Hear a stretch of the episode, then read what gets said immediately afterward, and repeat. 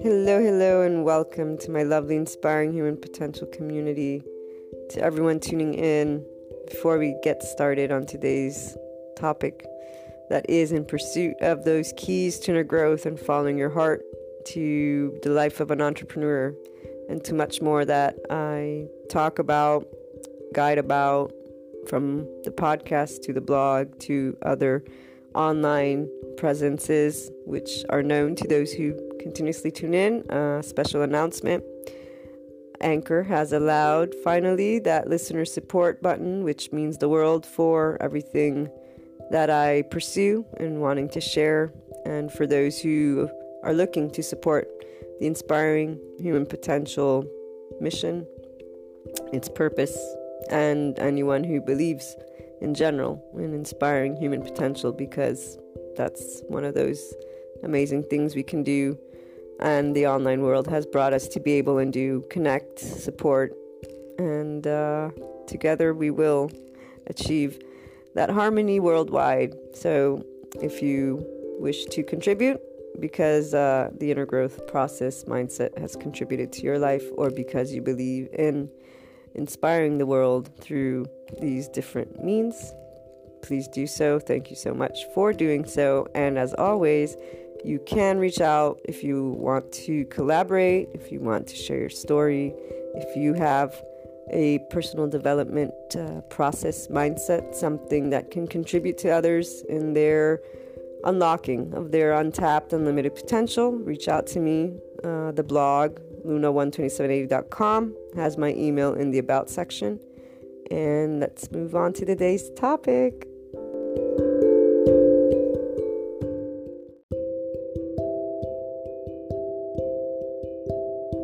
As always, the lovely online community has at heart us online entrepreneurs, content creators. We have many different names, but we are all here to inspire human potential in our unique way. And for the Inspiring Human Potential community, we have new podcast patron members only episodes coming this year because Patreon has started something to support the podcast community and uh, we are going to use that in a way that expands the inner growth learning material and the ability for you to follow your heart, applying the things that we discuss in our daily anchor IHP podcast show. So, inner growth mindset, lifestyle choices, the journey, the way that you can work through anything that is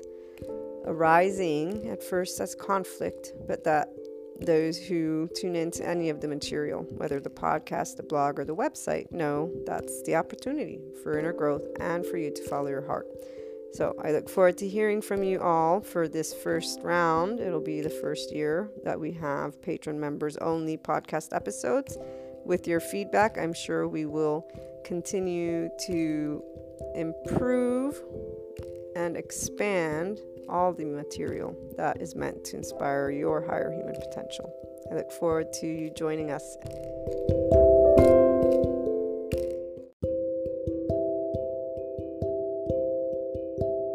Before we begin today's topic, I would like to share a bit about the foundation of all of the inspiring human potential inner growth content. What you learn about and what we discuss has its foundation in a lifelong accumulated research that involves the fields of humanities and social sciences, philosophy with a focus on existentialism, and recently added basics of neuroscience, physiology, and biology. This research continues, and the wealth of information that I share across different platforms is in the effort to support your inner growth, self empowerment, conscious living, ascension, awakening, and personal development journey in a way that allows you to understand the distinct human characteristics involved in your day to day and overall life, alongside the choices you make, how you feel, and deal with events such as the unknown and unwanted. A simplified breakdown, just to give you an idea, and for the IHP community to keep in mind as you pursue inner growth and self empowerment, is what is involved in the human's response to day to day events in life happening. We have been able to review this, and we always review some aspects throughout the episodes and all the content. One, the body's nervous system's defense mechanism, flight fight response. Two, the heart's feelings, emotions, ego, self response. Three, the mind's conscious, subconscious, and conscious response alongside the established neural pathways, societal culture and knowledge filters, identity, secondary and primary consciousness aspects.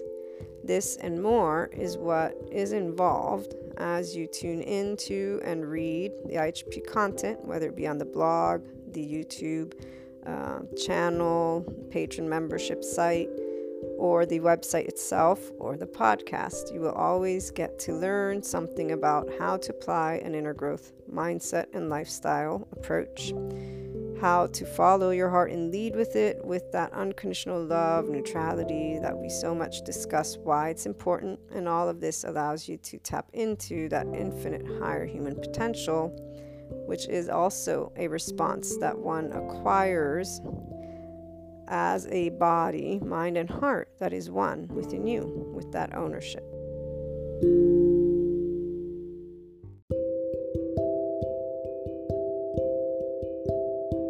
We're going to start today's episode with Sadhguru's quote on enlightenment. I need to find it. So, regular listeners, you've heard this already, but anybody who's new hasn't. So, Sadhguru says Enlightenment does not mean you are denied anything. Pain, pleasure, everything is possible, but everything is by choice. Now, I also want to revisit, because I have it here, the notes on karma that we discussed with enlightenment, and as always, using Sadhguru's uh, sharing with his community on the topic of karma. He was asked by somebody in, in the audience in this specific video. Uh, it shows um, where they're asking him because he's considered enlightened and a guru, so people are there to get his wisdom. And also, there's an institute I think that he has. I, I never dug in to read more about it, but I believe he has a whole um, place where people go to learn a lifestyle and other things of that nature connected to his um, his what is it called? I'm I'm at a loss of words, but those who know him and or um, you know understand the concept, he has this place where people go and they gain. I'm guessing their wisdom. There's a journey they do and they come out of it. It's kind of like the Robbins guy, but obviously very different because Tony Robbins is uh, the motivational. So that's probably 3D talk more than anything, um, and and Sadhguru is more in the 4D. Obviously, this again is for the regular listeners. So 3D, 4D, 5D. Remember that the difference is you are able, those of you tuning in, to decipher when you have the fear element, which is why you get to access your five dimension state of consciousness because you are putting into place the inner growth mindset. So you tend to the emotional self in that moment that the fear arises, which will always come place in a way of upset because your nervous system's reacting. We've learned a lot and we're still learning a lot from the trauma experts. In fact, I'm going to integrate that piece of information in a minute regarding shame, unworthiness, and guilt because if there's anything that is very clear, humanly speaking, and has always been to me, is that the insecure ego, when you are in a place of zero, so we use the word insecure not to say somebody's weak, strong, it has nothing to do with this these two words connected to emotions. In fact, it's beyond this. Right here, we're by choice going towards enlightenment understanding that the human, us, we have a nervous system and they're finding out that our defense mechanism is expressed in specific ways and more than just the fight, flight, freeze, pause. Those two are the main defense mechanisms that have been talked about for years. They were uncovered in the 1970s. In the recent past couple of years, thanks to technology, neuroscience psychiatrists are sharing with us there are three additional ways that the nervous system, the defense mechanism of a human being, will take place. And it is collapse, submit, cry, attach, cry, attach, yes, cry for help, attach, and the other one is please, appease, fawn.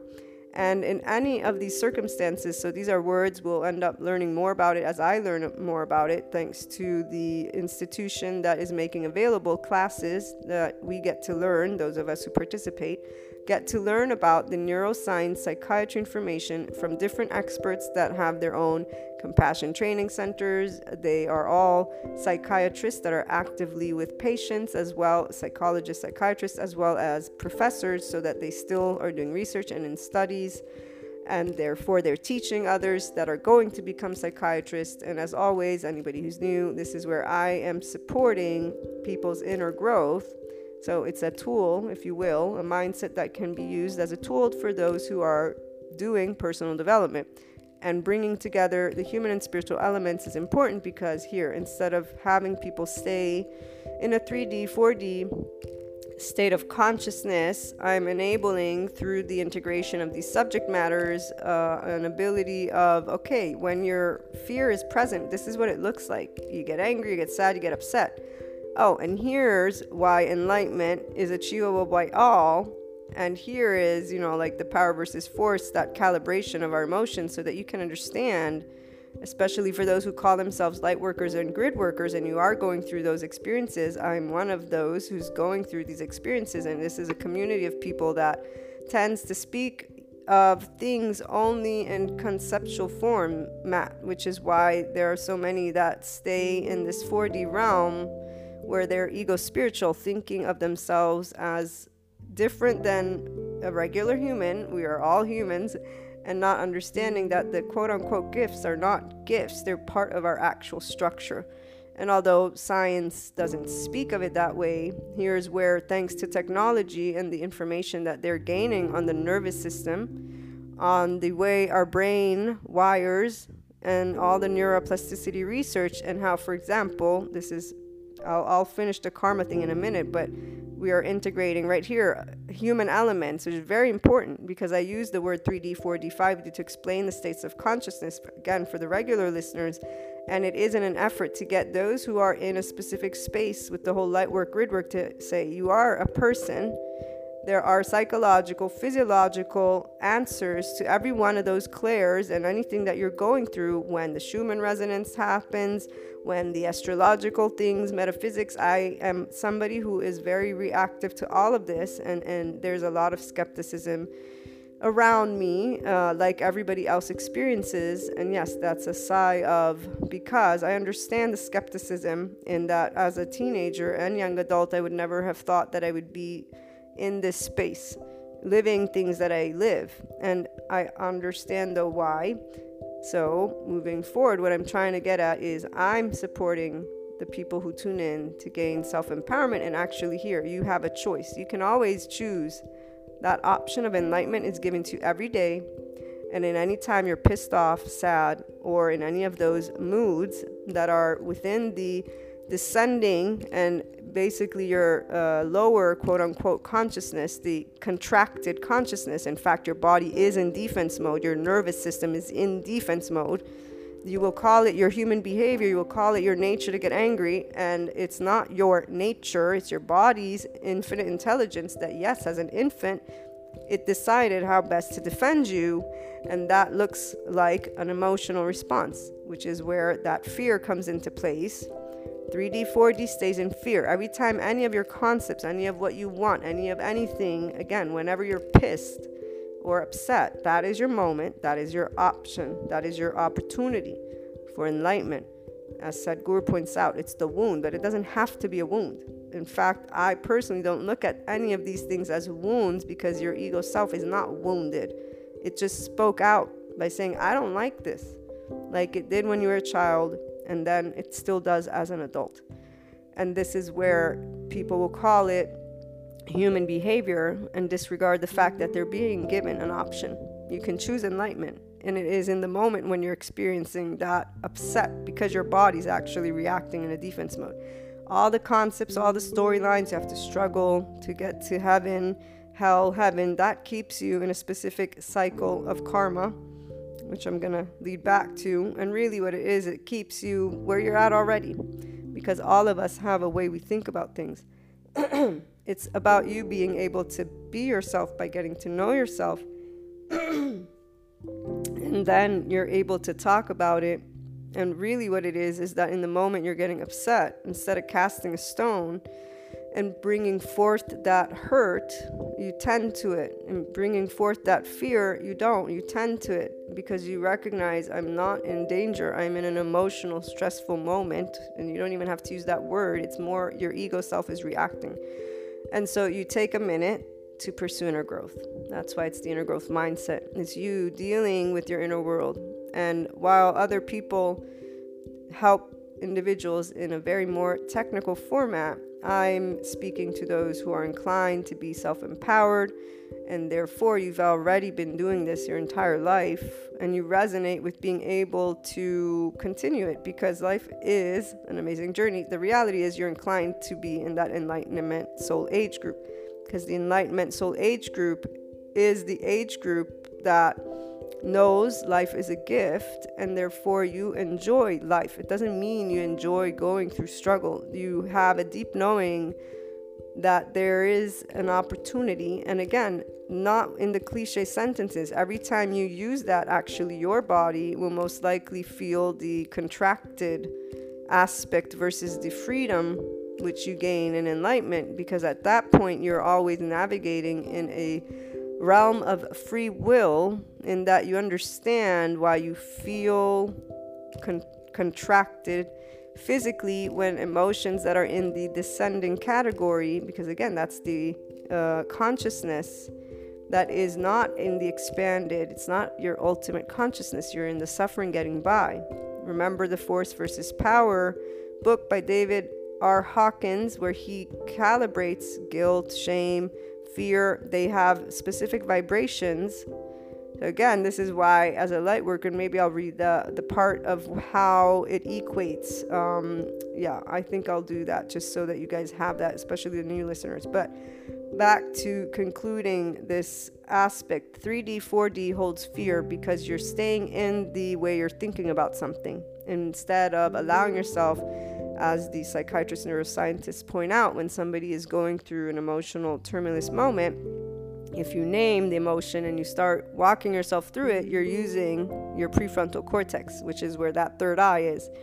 And you're using your crown chakra, the neural receptors firing and the neural pathways, but you're not sticking to the recurring one thought that you built for your whole years of life and therefore that are just looking back. You're not staying in a stagnant energy, in a stagnant thought, and quote unquote. It's not that it's stagnant, it's that the minute you've been upset is the minute that you can expand that consciousness.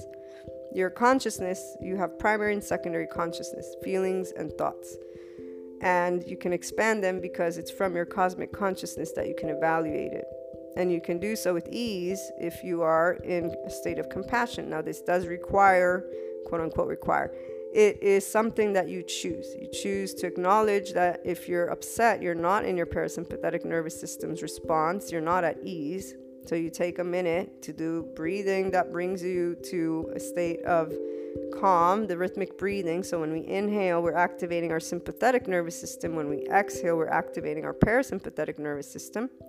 That's the first thing you want to start working with is your body. You bring your shoulders down, you bring your body to a sense of ease. we're not in danger. That's number one. Two, you bring your mind to neutrality. And I really mean neutrality. This is the transcendent function Carl Jung speaks of. You don't judge the emotion, you don't judge the person, you don't judge anything.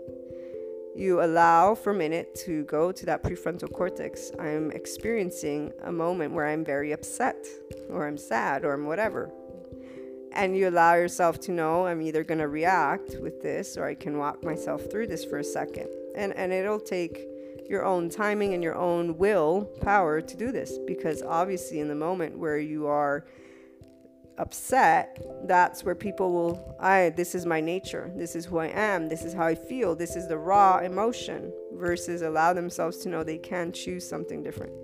That's why enlightenment again it's you not having the idea of I don't feel any other emotion. It's actually knowing I have a choice of what I'm going to do next. And the more people are explaining how we are from within and by explaining, sharing their own experiences with consciousness and sharing their own tools and their own ways to help other people, the more people are realizing that this is a possibility.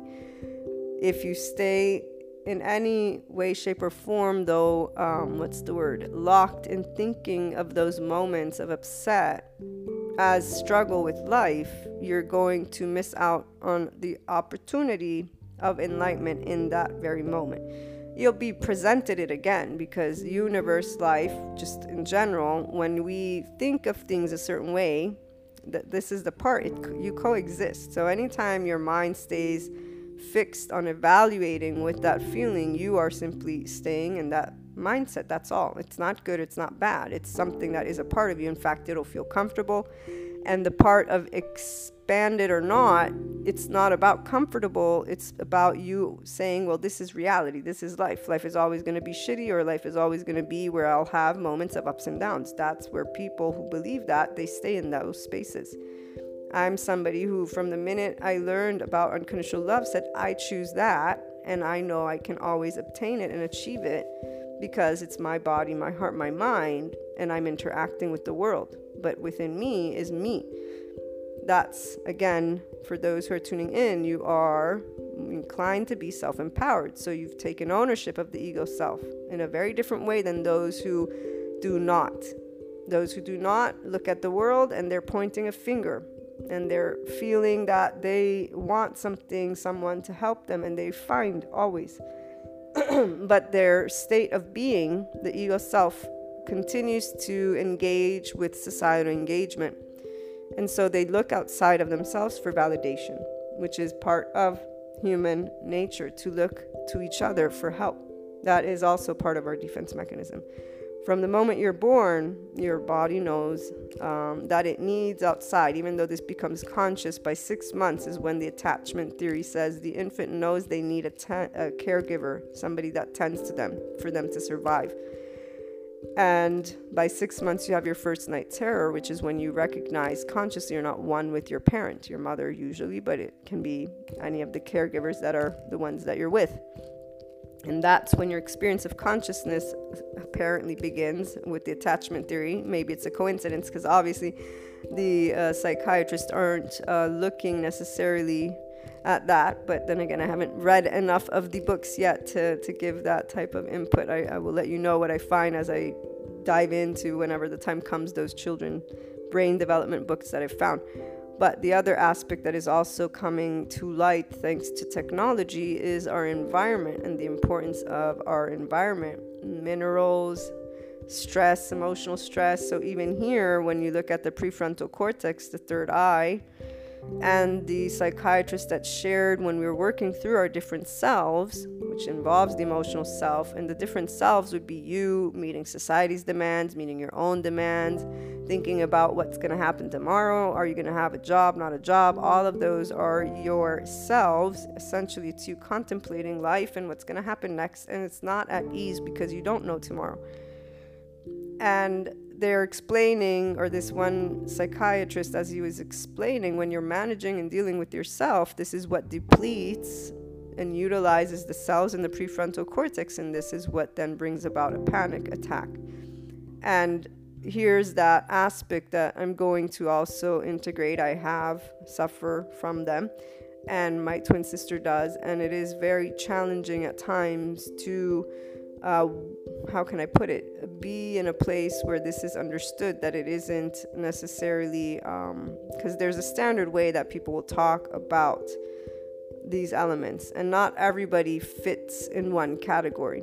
And so, as somebody who's very much about, yes, we're all human, and yes, we all have a way that we can understand information, but the boxes, the labels, when you're using that, that's a person finding a sense of security outside of them. When you're using information to expand your knowledge of you, then you're going to feel free to allow yourself to feel through what you're experiencing. And that, how can I put it? The way you explain what you're going through is going to be very different.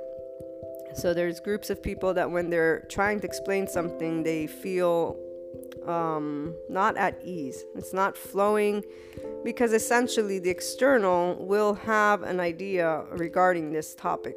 And and i understand those who are vocalizing to be more neutral because that's the exact place where the individuals who are rising up are saying stop treating it as if it's weak as if it's a choice. Stop speaking of it in a certain way.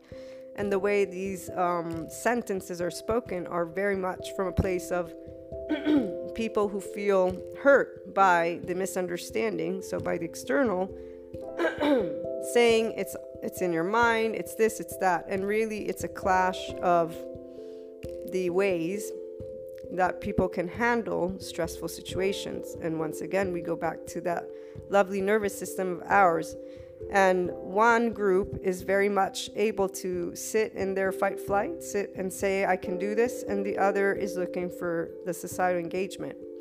The mother, father to come pick them up and soothe them. Neither is better or worse.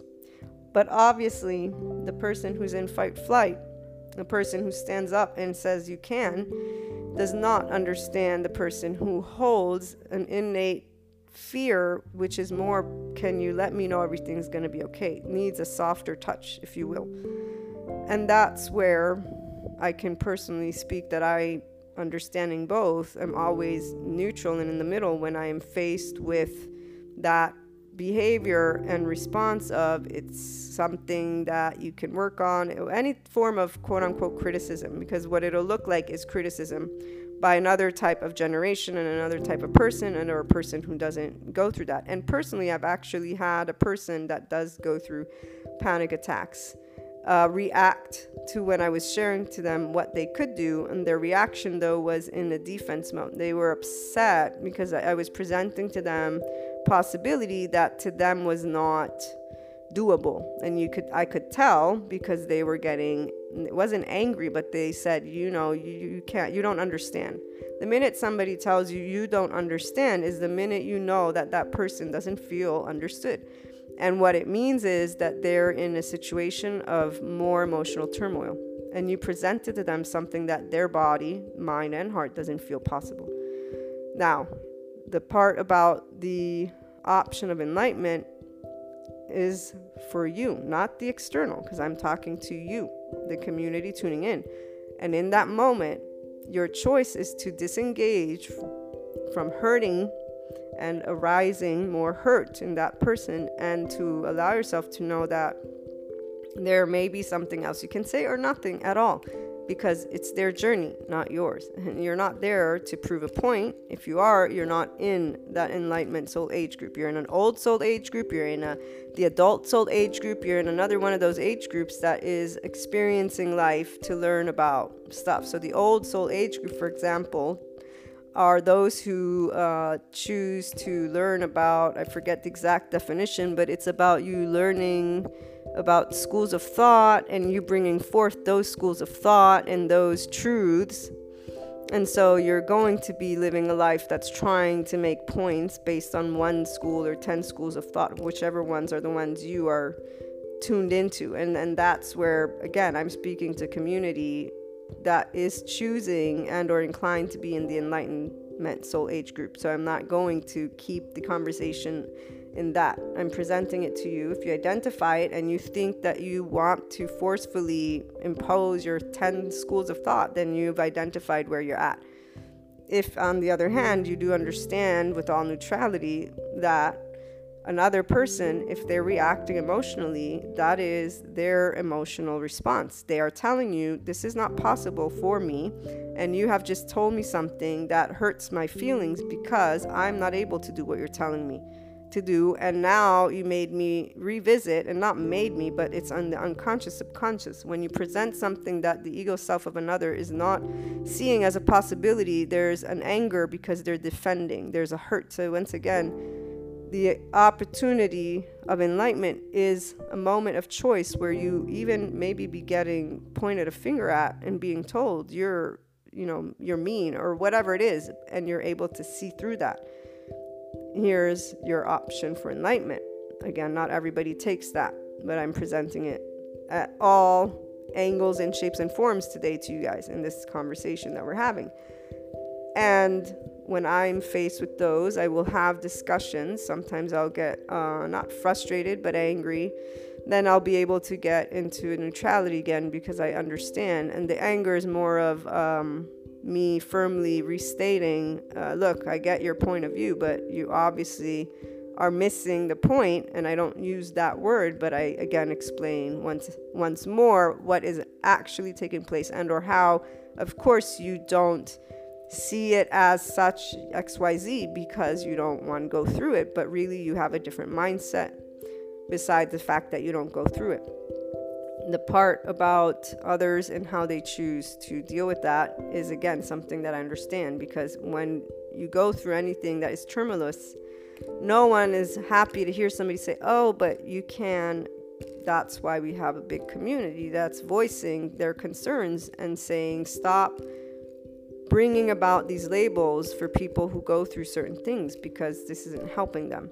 And we're finding, by the way, an equilibrium. This is where there's a learning that is happening of our inner world thanks to the technology that is out there. So, the environment, what we eat, what we don't eat, people are more educated, they have more information, and they do use internet. Now, there are those who will condemn and judge this, and, and this is where it's going to stay. It always makes me a little bit laugh because the minute there's access to information is the minute it's not going to go away. Somebody's not going to say, oh, I don't want to, you know, learn about this or that. They're going to actually allow themselves to get the information because who doesn't want to get information about how they are doing or not? And what I'm trying to present here is another aspect of people clashing because of comparing. And what is comparing? Comparing is when people are in their temporal junction but they haven't achieved the connection with their prefrontal cortex. When we learn about how you train to be in compassion, the four parts of the brain that light up are the insula, the gateway, or the insula, excuse me, the gate is the gateway to compassion, the amygdala, our threat center, so you're alerted to a danger. Then there's the temporal junction, you can relate to the situation, and here's where people will over identify and or fuse with the suffering because when you're experiencing something, and when somebody's presenting to something, you're going to feel their emotion and you're going to be connected to it. And here's the most beautiful thing that you see amongst humanity is the desire to help each other. And so even when people are fighting, when I see that, they're arguing, they're actually getting stressed about each other's uh, lifestyles and yada, yada, yada, it's from a space of love. And while the external is looking at that energy and, and by the external, I mean those who are not in the awareness of the ego self and how it reacts always when you're upset. Your ego self is reacting with a threat. That's it. There's no other way that you will be able to break this down if you learn enough. Anybody who's new again, go and start reading about the defense mechanisms. Go and start getting courses on neuroscience and psychiatry. Go and start looking at the somatic experience, but do it with a group of professionals that are actually helping people in the mental health arena. Start going and reading about that, and then let's have a chit chat. Anytime the ego is threatened, there's going to be the first societal engagement is your nervous system's first reaction. You're going to go to all that information that is a part of your consciousness, which is why it's not expanded yet and which is why the option of enlightenment is given to you when there is the moment of choice. The choice is I'm upset. Why am I upset? Because I'm thinking of something in a certain way and I'm feeling a certain way. And now I get to address it in a certain way. That's the part that usually people will do so for symptom relief, not necessarily personal development. And that's something that we've discussed more and more. There's a way of people not realizing that they are simply seeking to feel better and then that they stay in a specific mindset. And then there are those who realize okay, if I allow my emotions and my thoughts to navigate to a space together, I get to move forward in the way I can explore something personal development is nothing more, quote unquote, than you actually working with your inner child. with that adaptive child. You understanding that the way you feel and think about something has its origin from your infancy. And the neuroscience simply helps us understand how that is with the mechanism. People don't think of their emotions as a mechanism, and some people may think that sounds quote unquote cold. Here's where it's not cold when you're actually allowing yourself to gain that that option of enlightenment right here is that it's a choice of yours how you're going to take in information. For me, learning about the nervous system, learning about the way our emotional self works, and the way these psychiatrists are helping people, the somatic experience, everything is going to help and has been helping me to share this information with those who pursue inner growth. And really, just to help people know guess what? We're not mean or evil the way, you know, our myths and books made it out to be. And I'm somebody who was raised with faith. And so I understand that that level of consciousness. So, again, here, that old soul age group is going to stay stuck, quote unquote stuck. They're going to stay in an, in an idea that there's one way of thinking. The enlightened soul age group knows there's not one way of thinking, and, and it is by, again, choice in allowing infinite to be the possibility because really that's what there is. There are an infinite number of ways that the human potential chooses to go higher, stay it where it's at, together we have a collective, and that collective right now is heading in this 5D space, which is where the neuroscience is where we're going to gain this information. The holographic principle, the twin photon experiment, the part where people who are doctors are talking about lifestyle and how they've found through their research that lifestyle is what's going to help individuals not get Alzheimer's. It's actually proven that this is what helps so, you know, I, I told you about this masterclass webinar that I watched for free, and the two doctors who have worked with Alzheimer and dementia patients, and they began with the traditional science. So they began with giving medicine. They realized at a certain point in their journey, this is a married couple, uh, that that wasn't helping to solve. So they went off and did their own thing and they found uh, i forget the specifics but through their own research they found how lifestyle what you eat how you live actually is the biggest influencing influencing factor on how to not uh, get alzheimer's dementia and other forms of, of that uh, mental the brain and the way the brain works. And so they they presented the data. I'm not going to revisit that because i forgot it all but i know that 97% of people who would have that inclined predisposition for any of these um, diseases, 97%, it's all about lifestyle. Only 3%, no matter what they do, they say is found scientifically that they will get it or something along those lines. So, again, giving you from what I recollect, point is we're finding out about how food is important and the minerals in your body is important. And while ancients knew this already, because sometimes I'll be talking to others who say, yeah, well, duh, it's like, yes, but you know, today's generation has access to information. And so it's empowering for them to learn this. In the meantime, those who are in hurt and arguing with each other, so example, the environmentalists who are basically accusing those who want to eat meat or not, right here, that approach imposing on people lifestyle has never worked and never will. And that's not the enlightenment version of a person either. That's not an adult. That's a person who is telling another person. And, and in fact, here's where things start to look very different for today's generation, which I am personally in favor of, which is you may be whatever you are. I don't care who you are. You don't live my life, so don't tell me what to do. The older generation and those who are more in agreement uh, for society to lead the way to others are the ones who see this as a negative or have something to say about it. And by the way, there are actually groups within that group. So there's either the one group of those enlightened individuals, and they will show, they do reveal themselves. They are always open to allowing all to express. It's like that one quote from Noam Chomsky If you talk about freedom of speech, then you must allow your worst enemy to speak. Otherwise, you're not really in favor of freedom of speech. So you can't have, oh, I'm in favor, but only these 10 groups of people. It's either all or none. And while a group of people, again, they will immediately say, no, no, that's not possible. That right there shows you exactly where those individuals are with their state of consciousness. It will be connected to one of the soul age groups and it will be connected also to a vibration that allows because they're in that the fear. So the 3d 4d doesn't mean they're not open. Every one of us can be open to talking about a bunch of things in the right environment. So if they were to meet an empowered individual they will be able to converse with that individual.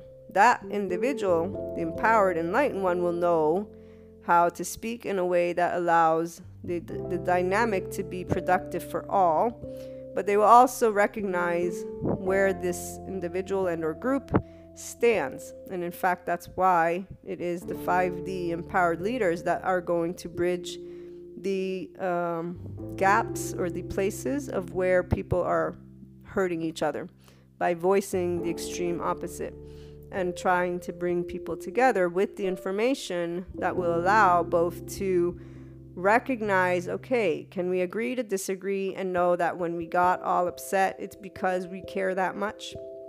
So here's the part. For those who achieve personal development as you're pursuing your inner growth journey and you are in that self empowerment, in that enlightenment, so you always deal with your emotions. And that's very important because it is when we're upset, again, that you're defending you're not defending only for the ego self. When you look to family and friends, the closest ones, so remember there's the Elvis song, I think it's Elvis, you only hurt the ones you love. And I remember that as a teenager, this song, because it became clear that loved ones will be the ones who, who hurt the most. so I evaluated this. I'm like, Hi, this is interesting because you'd think it would be the opposite, you know. And I, and I wondered why. And I had already began my reading with philosophy and psychology of human behavior. And I remember uncovering the ego and how it's insecure. And that unconditional love is when you're not insecure, but really it's also about the ego feeling at ease with itself. So you being able to be a person who is at that zero. You're empowering you to be you. The minute you stop utilizing your first nervous system's ego self response, so the societal engagement, the first nervous system's response again when the ego self feels threatened, which has been given to us in the body keeps a scorebook of Dr. Bessel van der Kolk. You get to fight flight or you get to the other elements and it's not in any order guys. I, I think you know that the regular listeners. So remember it, i use them to gauge for you to recognize. When it's stronger obviously it means this has a deeper meaning. It means there's a lot of uncovered emotional components or maybe not a lot but there's something very deep and important so the more you stand up for something the more it is that um, deep, the more it means something. It's a good thing. And what I mean, not the not the hurt part. It's a good thing to recognize what it is because that's what's going to get you to achieve that enlightenment in your specific um, calling because that's actually going to lead you to those things that matter most. You know, I have was thinking I have a friend that I know who loves um, the environment, they love the ocean, they love nature, and, and they're very, very smart. And I was thinking about them the other day because my family was telling me about how there are certain marine life in the Mediterranean and in our region in Italy, in Campania. And that person came to mind because they are very intrigued by uh, helping the environment. I don't know what they're up to and what they're doing in, in, in work wise, but I know that that would be something fascinating to their mind and their soul because it's something that calls to them. But right here is where every person is going to choose how to engage with what calls to you. And it is in the moment where you feel there is trouble, there are problems, that you are being given that option of enlightenment. And this is where it gets very interesting for the individual because you have also two choices symptom relief, personal development. And right here is where the unawareness of most people that it's okay to have a shame guilt cycle, to be in a space of feeling unworthy. And not that it's okay, because obviously we want people to love who they are, or I know I do, but I understand the in depth nature of the ego self. And by I understand, I mean I understand. I'm a person like everybody else. And what's also been made very clear by every person that I've met, unless they're empowered, they have no relationship with their emotional self. They define it as their behavior and as the way they are.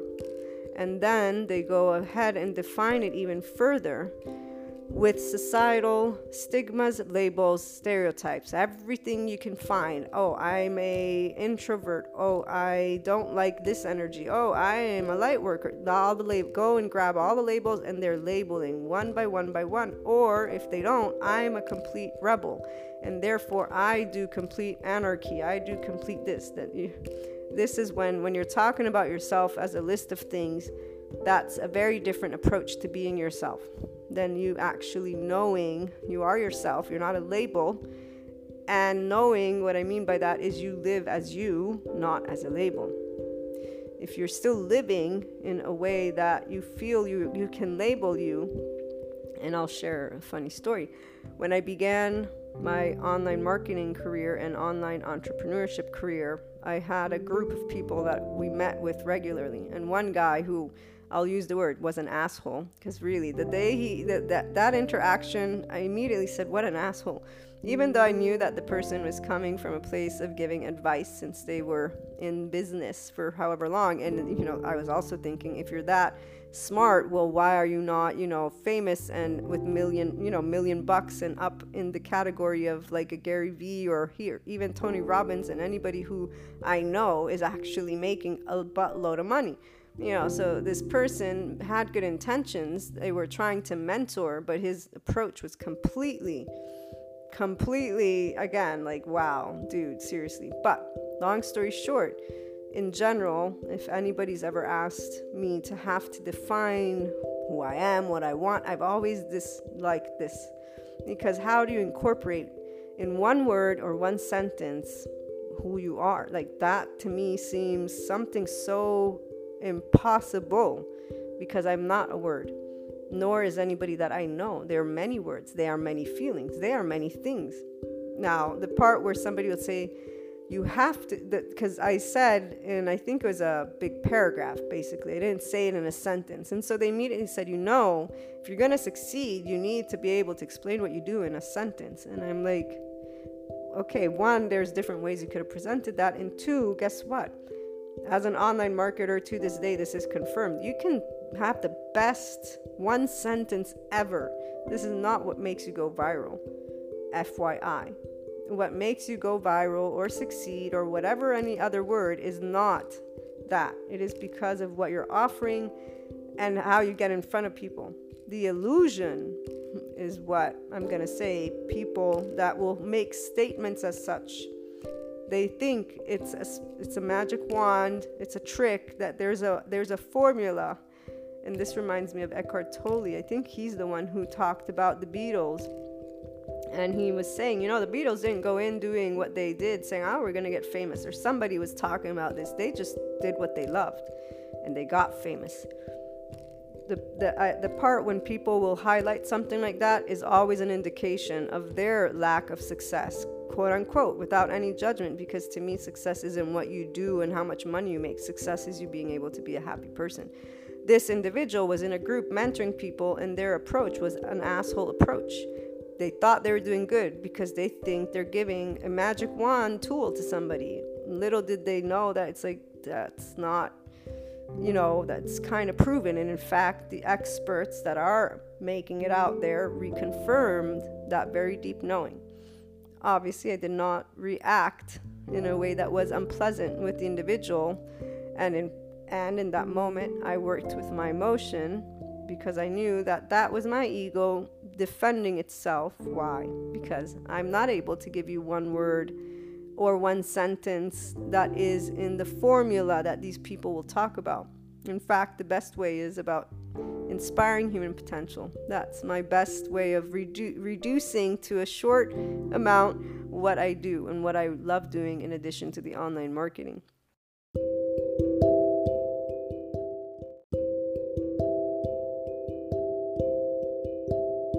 Components, which again incorporates the heart of the entrepreneur and the heart is something important because it's about presenting the business and what they do, the product, the service, in a way that helps and empower their clients, those who will buy from them. It's not by treating them like stupid children or stupid people, which always gets me going. Whenever one of these people who gives you again these structures, it almost looks like they're saying you're talking to a little child, and that is exactly what they they do mean. And here's again the elements of those who will speak to others and tell them what to do versus empower them with information. And here's where the enlightened individual is in this space already. Their ego self does not feel better or worse, which is why the generation of today is what I like seeing because they know they exist and they're not willing to say, dude, just because you have 10 degrees, you can tell me what to do with my body. No, you can't. And I'm not going to sit here and allow you to. The older generation who lived a very different lifestyle thinks it's rude, thinks it's cocky, they can think all the things they want to think. And that is okay because they come from a different time. In their time, things were structured. And in fact, in their time, there was an ability for every one of those to find their place in a certain way. This is what it's called to evolve as a species. And it looks different to everybody. And as long as we have an opinion, we have opinions. Once we start judging and comparing, it's no longer an opinion, but it is one ego self and one group, another group, and we have a situation that can continue as a conversation if both groups are aware that they both exist and that they're both claiming things from the heart of them. And that as soon as it starts getting heated, it's because there's a preference. And here Eckhart Tolle comes to mind again when he says, you know, the wise guru will tell you, I don't have a preference of where to live, but you chose a place to live. And that's where the non dualistic teachings of Eckhart Tolle and there's another person are definitely where the, the inner growth mindset lies in the neutrality, in you acknowledging there's always going to be the duality, but you don't stay in duality when the option of enlightenment is made available because you know in the moment you're given a choice, which is the moment you're upset, you go to that transcendent function. You're not a person who is in the absence of an opinion you're a person who is aware that before you express your opinion, you're going to tend to that ego self. When I called that person an asshole in my own mind, I knew that I was in defense mode. This is not good, it's not bad. I didn't speak it, therefore I maintained a specific societal uh, what would what would one say facade because I know what it means to be nice because I'm an adult and I'm not a child. But even if I was an adult who said it, I still I have a teaching. It was taught to me to be polite. And every person who has been taught the same will do the same. And here's where, for some people, that would be a shadow side, for example, or they would say, ah, that's a bad thing. It ain't a bad thing to think somebody's an asshole if they're being an asshole. it, it is something to not spell out because there's no need to and the minute you're wise enough to recognize that that, for example, I did. I knew that person from their experience. They are thinking, they're giving good advice to younger people on how to do blah, blah, blah, blah, blah.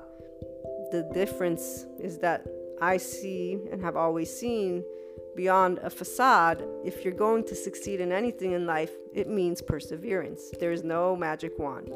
And that's what the experts who actually do succeed in life would tell me time and time again. Those who, on the other hand, define themselves as successful, but then are pointing out flaws in other people, here's where there's an element that will be very clearly identified when these things take place. It's the person who's hanging out with a specific crowd that you can tell that there is an there is a give and take, of course and it's always one is helping to teach and the others are learning. So the ego self of that person has found a way to allow themselves to feel in a specific role and place. And the minute they're presenting the information in that way is the minute you know where they're at with their personal development, which is not far. They're in their ego self and they're actually ignoring the fact of how they're speaking to other people. And they're completely thinking that it's okay, by the way. The enlightened individual, the empowered individual, is the one who can see through it. You have your emotional reaction, you don't express it, and actually you work through it, which is what, like I was saying, I said, you know, I'm only considering this this because of the way they did it, but essentially they're presenting valuable information because it is important to be able to express to the best of my ability what I do so that people may get the gist of it because you know the attention span but really it's because everybody's time is important. And therefore um, it's important for me to be respectful of that. That's when you are empowered because if you can notice i did not say what an asshole and keep on going and using my mind my thought to create further opinions about a person but instead I refocused and I brought an equality to my feelings, to what happened, and then recognizing the input was meant to be of value. Therefore, let me disengage from a feeling that is not loving and kind and really unnecessary. The defense mode of our body exists because we were threatened by things in that physical nature. As we grew as a species and evolved, that became other people. But the reality is, we don't represent a physical threat when we're having exchange of opinions, but we do have societal norms. And so we have those shadow sides that come about for people, and then there's a whole bunch of other components. So let me get to a couple of things before I forget. Karma from Sadhguru. So when he's asked about the karma and enlightened people not having it, he, he says, Whoever told you an enlightened being does not have karma? An enlightened being has immense karma, much, much more than others. Because without karma, if you are at a certain level of energy, without a certain amount of weighted karma, you cannot remain grounded. This is why 90% of the time, enlightenment and leaving the body happens at the same time. Because if you consciously do not ground yourself with a substantial weighty karma, you cannot stick to the body. And then he goes on to say first thing to understand is that karma is not some negative trash. It's only because of karma you are who you are. When we say karma, we're talking about layers and layers of memory that makes you who you are. There is evolutionary, evolutionary memory which makes you a human being. He goes on to say, suppose your body lost its evolutionary memory, is a tongue twister here you may start crawling because you are a human being not by knowledge, but by a huge amount of evolutionary memory invested in every cell of your body, which makes you human karma, which is used erroneously by many, beginning with whoever created the sentence karma's a bitch, which I've used personally. I still have used at times, and while I'm using it, I know, ah, this is a lie, you shouldn't use it, because that's not the truth. You unwind your karma when you go through emotional hurt, when you go through trauma. That is karma built in your body. You will hold on to those emotional uh, moments. In fact, we've talked about the suppression of emotion and how that works with panic attacks and anxiety because I've gained information on that and was sharing it with the listeners at some point. And it's always connected to our cerebral, our prefrontal cortex. The way that the self wires when we're infants is specific. Attachment begins at six months, where we know we need a caregiver. And therefore, depending if we've gotten the amount of unconditional love, so held, because when we're held, our parasympathetic nervous system kicks in. If we've been given the right regulation, it does not mean in the absence of being yelled at or scolded. It means the equal amount. So we're, we're helped, we're supported to regulate. When we get sad, we're given support in a certain way. Secure attachment is what develops. And most, if not all of those uh, who have secure attachment will still have trauma. So it's up to you to create that relationship with your trauma. Let me go and define trauma so that those who are new can know where we're at with when we use this word because I have a specific image when I think of trauma, which is not connected to what trauma is as the definition. So, trauma is an emotional response to an event. Let's see, there are three types of trauma. There, there is acute trauma, results from a single incident, chronic trauma, repeated and prolonged, such as domestic violence or abuse, complex trauma, exposure to varied and multiple traumatic events, often of an invasive interpersonal nature. Now, when we take a look at trauma, they are finding it doesn't, it's not only for an event. Since the minute you're born, you are already experiencing, and therefore, trauma can take place because those areas that have not been regulated can be stored in your in your body in a way of unsafe. You're not safe. If the body's not safe, your mind's not safe. So, trauma is the response to a deeply distressing or disturbing event that overwhelms an individual's ability to cope, causes feelings of helplessness, diminishes their sense of self, and their ability to feel a full range of emotions and experiences. It does not discriminate, and it is pervasive throughout the world. A World Health Mental Survey conducted by the World Health Organization found at least a third of the more than 125,000 people surveyed in 26 different countries had experienced trauma. That number rose to 70% when the group was limited to people experiencing core disorders. So, the other aspect that I wanted to read, then there was one more element of trauma that I wanted to find for us. So, a deeply distressing or disturbing experience. Okay. And according to the American Psychological Association, trauma is an emotional response to a terrible event like an accident, rape, or natural disaster. However, a person may experience trauma as a response to any event they find physically or emotionally threatening and harmful. This is from medicalnewstoday.com, okay? And that's where the neuroscientists are explaining secure attachment also has trauma because your parent, your caregivers, they're not going to tend to every element that brings about fear within your own body. And you will have organized how that's going to look like, which will be a human behavior. Perfect example, I'll use me. as somebody who's been told I'm a very big worrywart, that is my response, most likely to feelings of moments where I didn't have my caregiver with me. And I still to this day have this inclination, and I'm okay with it. So while maybe growing up it could have been considered a shadow side because it was presented to me as something unnecessary by people who are trying to help a person, so people meaning family and friends, this is where people will give each other advice based on how they feel you can live a good life. And that's why it gets more complicated, and the whole part of you only hurt the ones you love is actually something that I saw and understood for what it was. We care so much about each other that we forget that it's not about each other imposing each other's ego selves. And what I mean by that is by identifying that you care even more, so your reaction is that much stronger.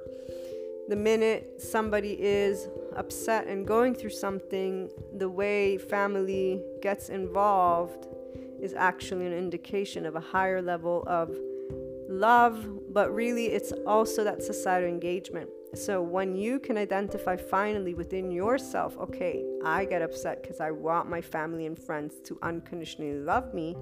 And when they're speaking to me about their way and it doesn't match, I'm misunderstood. And that makes me feel unworthy, unwanted, unloved.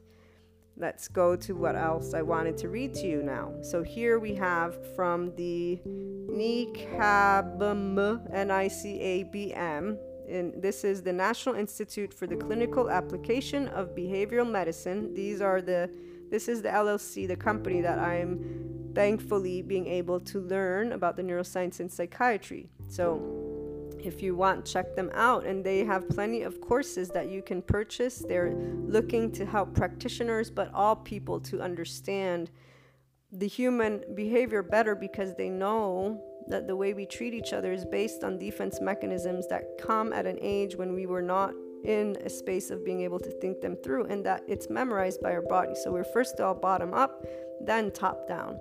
So here they're breaking down in this infographic that they shared shame versus guilt. They want to help us understand the difference. So I'm going to read it to you guys and you can again check it out. They have YouTube. You go to their website. It's nicabm.com. You can reach out. I'll send you the email that you can subscribe to. So, Here's what they say What are the differences between guilt and shame? So, shame versus guilt, understanding the difference. Shame is feeling bad about yourself as a person. I'm worthless, unlovable, broken. I'm bad. Guilt, guilt is feeling bad about what you did. I did something bad. Now remember, they say it's very easy for a person to allow themselves to say I'm sorry for an act that they've done than for them to, you know, what? I'm not unworthy. This feeling is really not a feeling, it's a thought and it's a way of believing about myself, but that's not the case. I live, I exist. The feeling and or this storyline, why do I have it? Let me think of my upbringing. Let me think of my environment. Let me think that's why I love how they're able to share, hey, guess what? Shame and really feeling unworthy is part of the collapse submit defense mechanism. And they've explained it all, and we've talked about it, and we'll talk about it again, not today in depth, but let me get through this for you so we can keep talking about our topic of the day. Why do we experience shame? Shame is a defense mechanism. It is a way we learn to keep ourselves safe from harm in the past.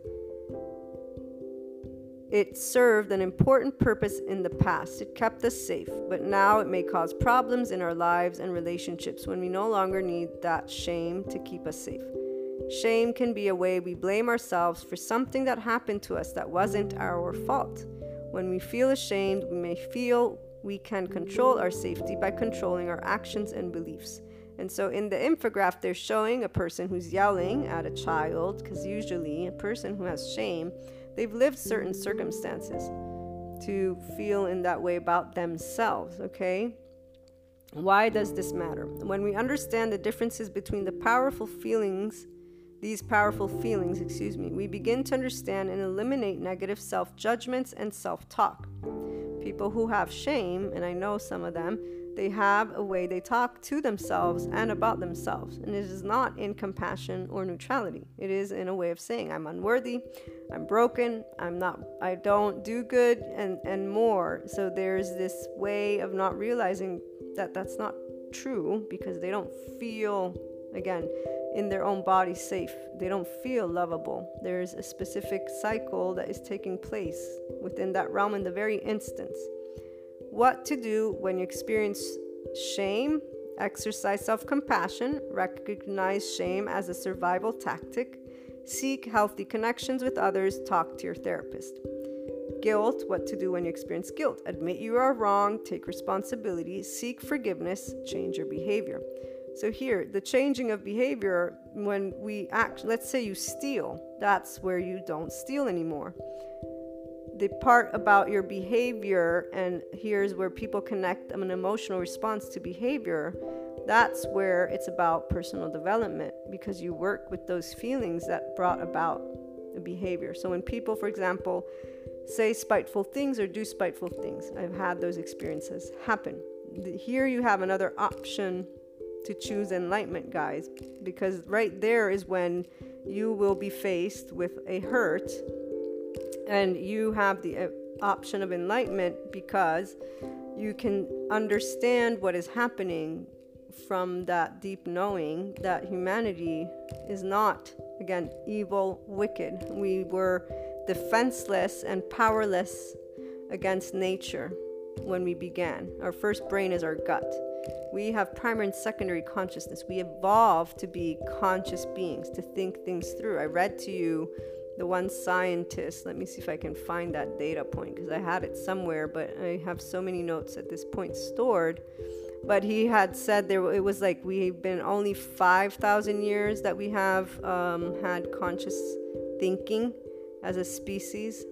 I think that was what it is. I can't find it. But my point is, we evolved to thinking. When we started thinking, we didn't know about the technology. We didn't have it to see within how's the brain wired. We didn't have how does our nervous system work. What we had was thought, and we began talking about faith and, and God and beliefs, and there was duality, and there was this evil, wicked actions which became violence and yada yada. So we have a collective trauma, we have a societal trauma, and we're experiencing and witnessing both which is why those tuning in here, we are the ones of you who are inspiring your higher infinite human potential, the ones of you who are achieving self empowerment, and you are consistently navigating 5D, which is unconditional love and light.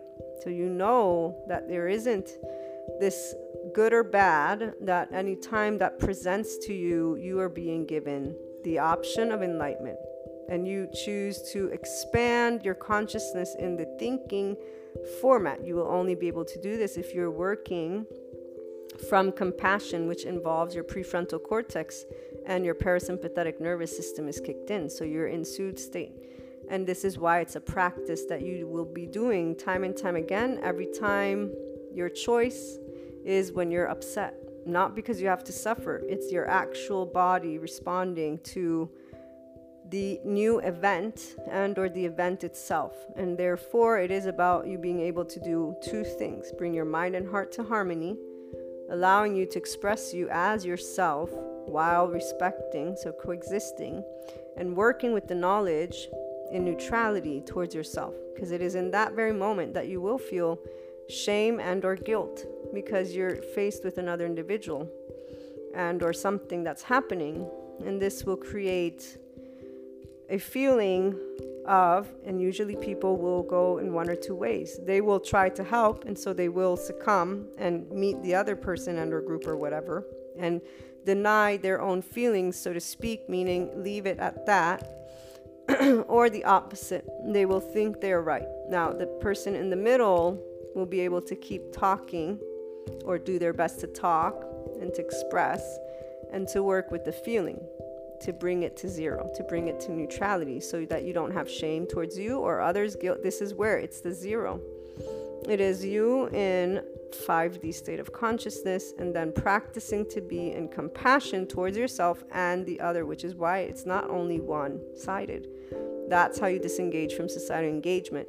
And I have a perfect example for this that happened to me with my ambivalent attachment friend. I was with other friends, and the other friend and another friend of theirs. And the ambivalent attachment friend was having one of their moments where they were feeling lonely and rejected. So they reacted with upset because they had felt left out by me and they attacked with their words by saying I was stuck at home because you said yada yada yada and I said I told you it wasn't a sure thing. And in that very moment though I was feeling very upset because I knew that the, the person needed a support so that they were in an emotional upset and at the same time I didn't do anything wrong and so my heart was very upset. And my one of my friends she's also reiki master and she's also intuitive. So she immediately in fact it was the first time we uh, engaged with the energy component and she immediately put her hand on my heart chakra and was helping to alleviate what was emotional sadness. Even though it wasn't me i wasn't crying. I wasn't you know stating anything and if, if at all i was venting a little bit with the both. I know they need me, but I didn't do anything wrong, and I was walking myself through that. And this is the place where most people can do this. And it's not about you disengaging from the upset, it's about you giving equal ego self to both situations because sometimes it's not a person, it's an event something that didn't happen that you're disappointed about, and therefore you are going to start saying, ah, life, screw you, and you go into that realm, or even if it's about helplessly praying and thinking and feeling in a certain way. Uh, it's a very specific feeling, which is not one of power. So it's not empowerment, it's a powerless. It's that feeling of uh, loss in that abyss, but without the element of the one thing that is always with you your heart. Your heart, and that's why when they say, you know, the 5D is Christ consciousness, for all of those who are in this space, you know why that is it. It's because of the unconditional love that Jesus represents. And at least for me, with him as my mentor for my entire life, I can tell you that anytime those specific moments happened, but with empowerment, because here's that part of the inner world of me always being very much in, in tune with I have the power. That uh, the power is not outside of me, I have it, it's me. Every one of you has the power, and it's your heart, but it's the moment that you're feeling that you have been left alone and that you are in this space of hurt, that you can rise not because of strength, not because you're a warrior, not because of this visual of battle. It is the actual pure vision of the soothed state of your parasympathetic nervous system. And I said vision, but what it is is a feeling. It's that feeling of oneness, of home. It's that feeling that all is well. There's nothing to be afraid of. And here's the thing I felt that feeling in a specific moment in time. And then once I learned, which I didn't even know that that feeling existed, once I learned it, I, I had to disengage from the very element, and really it was the very individual that brought it. And that was very interesting to say the least. I'm using a very word. When I say interesting, it means it's very intricate. But an empowered person right here that is inclined to be in the enlightened soul age group, and I'm talking to you guys who are tuning in, who are still listening, you know that. And immediately you know that you're being called to. This is that blind faith that I remember learning about as a child, and it had nothing to do with me going and becoming a person that would say, No, you have to believe it this way, that way. It, it was completely the opposite the minute I understood blind faith was God doesn't choose to do things that hurt people. And it has nothing to do with people choosing to hurt people. Every time you're faced with quote unquote evil, you're being given very big important decision. What do you stand for? Do you believe in love? Do you believe in life? And it's not a feeling of helplessness. Here's the abyss that Sadhguru talks about. And when he says you must trust in something, and I, and I didn't think of anything in that time when he said it, but the reality is I've always trusted, and those who are tuning in again and inclined to be enlightened, you trust life. And, and the beauty of it is when you study life cycles, my high school biology class, life wants life. There is nothing that leads to death because death is part of the cycle of life. Death happens naturally. There is no fear, there is no need to be afraid. The human being is made of secondary and primary consciousness, and it is the minute they began thinking, or human species, that they began expanding, and today we're expanding consciousness again. So today we're getting to understand when a person feels unworthy, that is a feeling that is really a belief system, but that feeling comes from their way of defending themselves from a parent and or a situation where they were helpless, powerless, that's why it's trauma. And in order for a person to get away from powerlessness, they want power back. Because that's what makes you feel not helpless. It's not about getting help. A person who gets help feels powerless. And in fact, those who do tend to get help, that's great. Guess what? They still feel powerless, meaning they want to have that support because they know they it's not ever good or bad. Remember, it's about you identifying where you stand and then to slowly work with your inner self to give yourself that power, not by disengaging from the support system. It's you working with the feeling and you being able to so when i had to disengage from the individual that allows me to know what it feels like to be at home and that oneness and the safety it was challenging because the minute you have what you've identified can support is the minute you know you're locked into it. But it's also the minute that creates a specific type of attachment, which is what we can have to our caregivers, to our family, friends, to society. Once again, ego, self, validation, unconditional love. And why the inner growth mindset's focus is about you being able to be yourself. And as one of my friends pointed out, but who else am I? Oh, you are yourself. But do you know your emotional self? Can you talk about it? Can you be calm? Or when you're angry, know why you're angry? How much do you embrace differences for real? How much do you love life? How much do you love people? How enthralled are you to wake up tomorrow? And how does your ego feel when you're sharing opposing views? And really, what it is is are you allowing you to coexist, or are you thinking your group should exist and another group and or 10 groups should not? Because however you put it, if that's the case, well, guess what? They exist, and you're not somebody who has a right to say you shouldn't or should. Now, some people think they do, and they think they do have a right because of their belief. And here's where those people in that space are not in that 5D state of consciousness the way when we say Christ consciousness. Those who are here are the very voices, no matter how they're going to share it. They're saying, We are in this together. We are a species. We are on this planet, and we need to figure out how to work together and how to treat each other with love and kindness in all the different ways, however it is. And they're keeping on saying it, and, and there's more than we know. But people will hone in where they are still working through their hurt, which is why there's a lot of individuals who are only doing symptom relief, but those individuals are also in different soul age groups.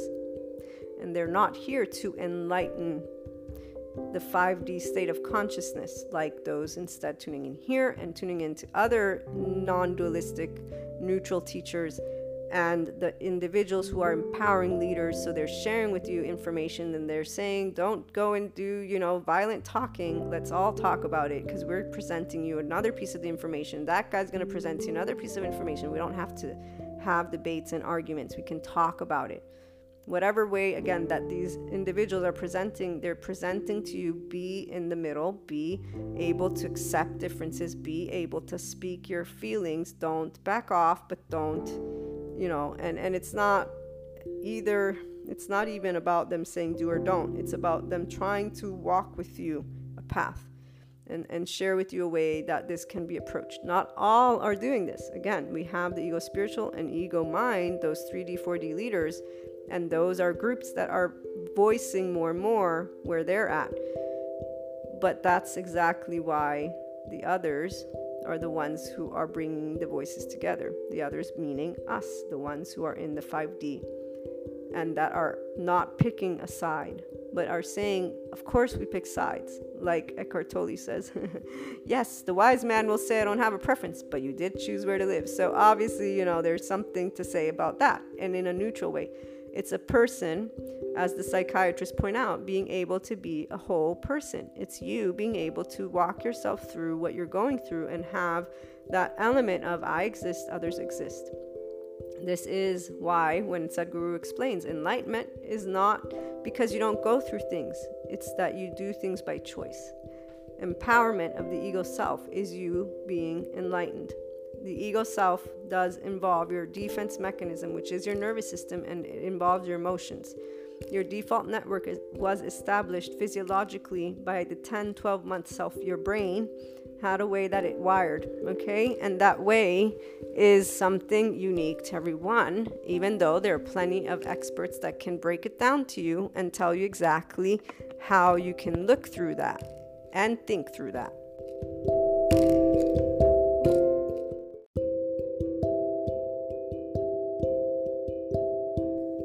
In the moment you looked within in general and you're able to work with your emotions in the moments when you're getting upset is when you'll begin to allow yourself to evaluate a little bit beyond what you're beginning with the thought because that's how it is. It, if you're getting upset again there's a reason.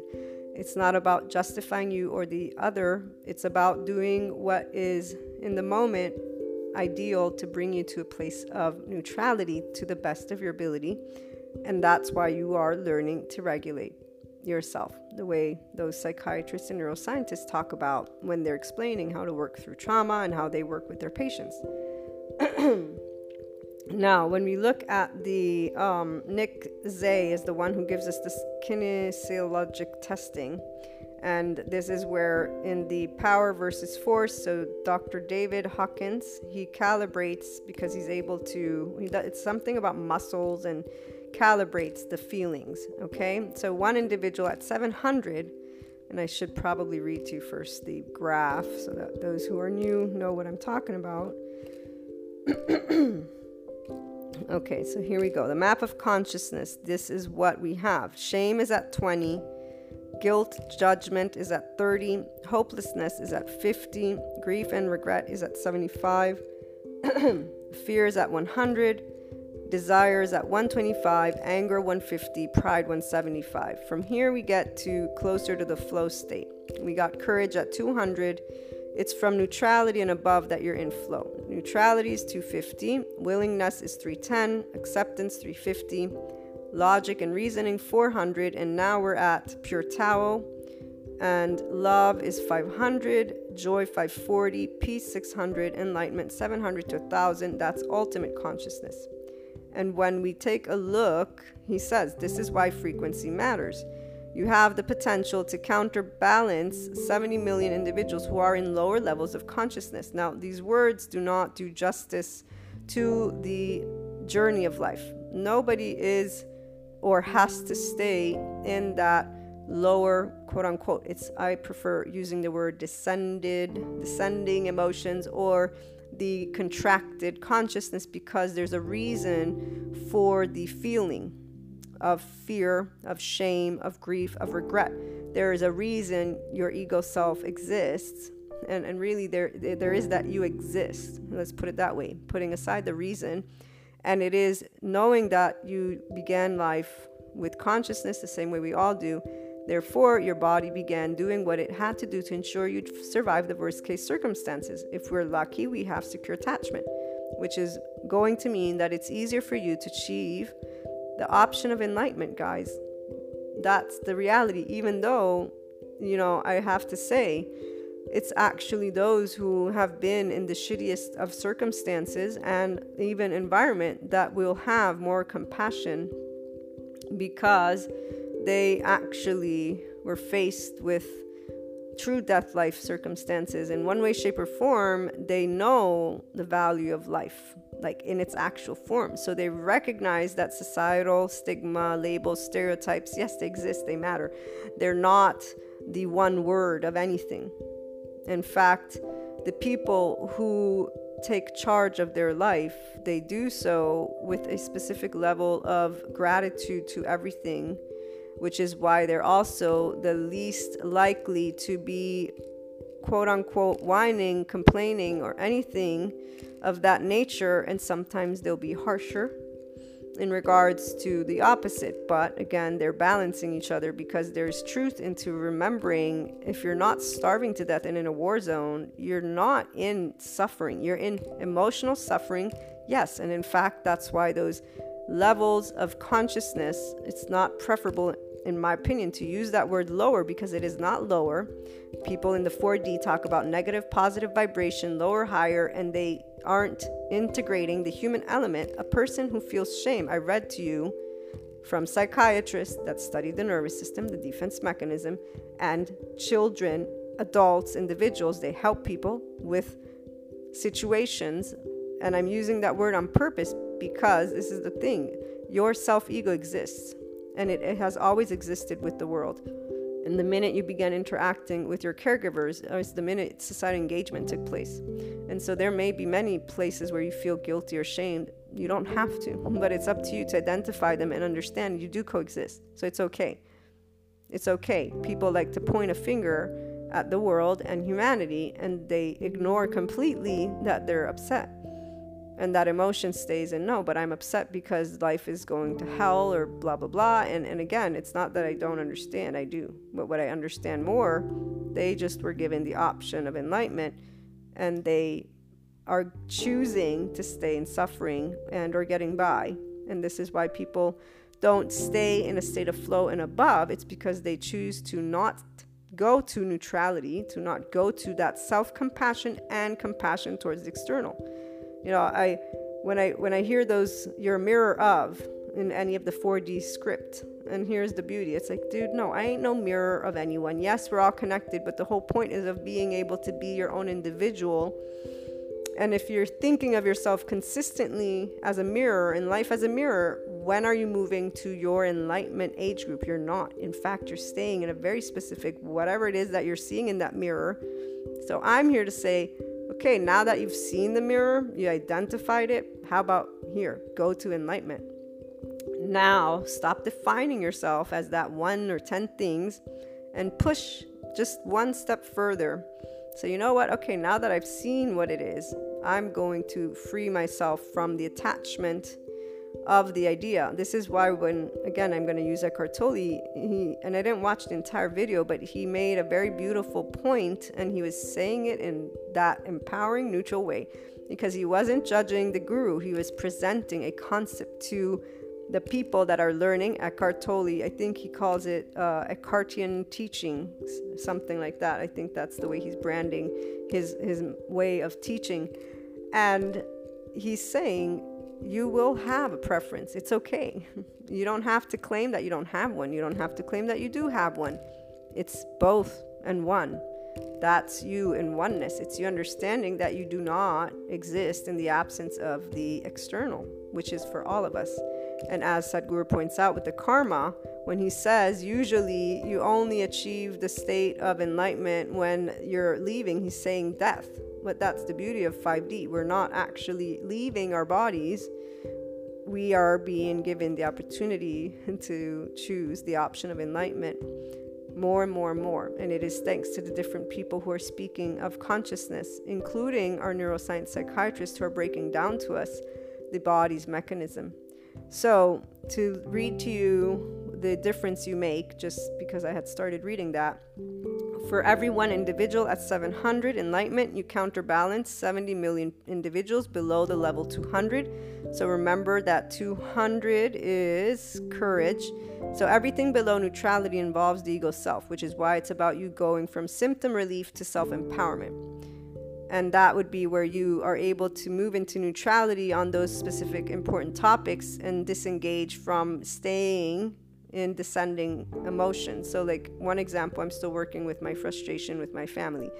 And that is where, when we're having conversations, it ends up into discussions, and therefore I'm in the descending anger, frustration, energy, feeling. And it's so something that I recognize why, because the ego self is very connected and attached to that figure, those figures, because it's not about validation for me, but it is about unconditional love, which is what's not happening in the moment we're having a debate, obviously. There's more than one ego who is not meeting that neutrality spectrum. And it's always because that's how much we care about each other. And therefore, each person is convinced to know the way to helping. That's the beauty of humanity, is not recognizing that. And I'm not talking about the ones who are being violent towards each other. The ones who are being violent towards each other and aggressive towards each other, it's very sad and unfortunate because they are actually, and this is where they're in the 4D space. There's a lot of different conspiracy theories that those individuals, I know a lot of them actually, I know a lot of 4D, 3D. And as for 5D, I know, I would say a lot of the, well, again, a lot is a word that I would say a third, a third, and a third. That, I'll put it that way. So, the individuals who are in these conspiracy places, it's it's a it's a belief and it's a way of adding up the data the same way the other ones who are not understanding of those who are in this space. And in both cases, they're not being flexible with flow and neutrality.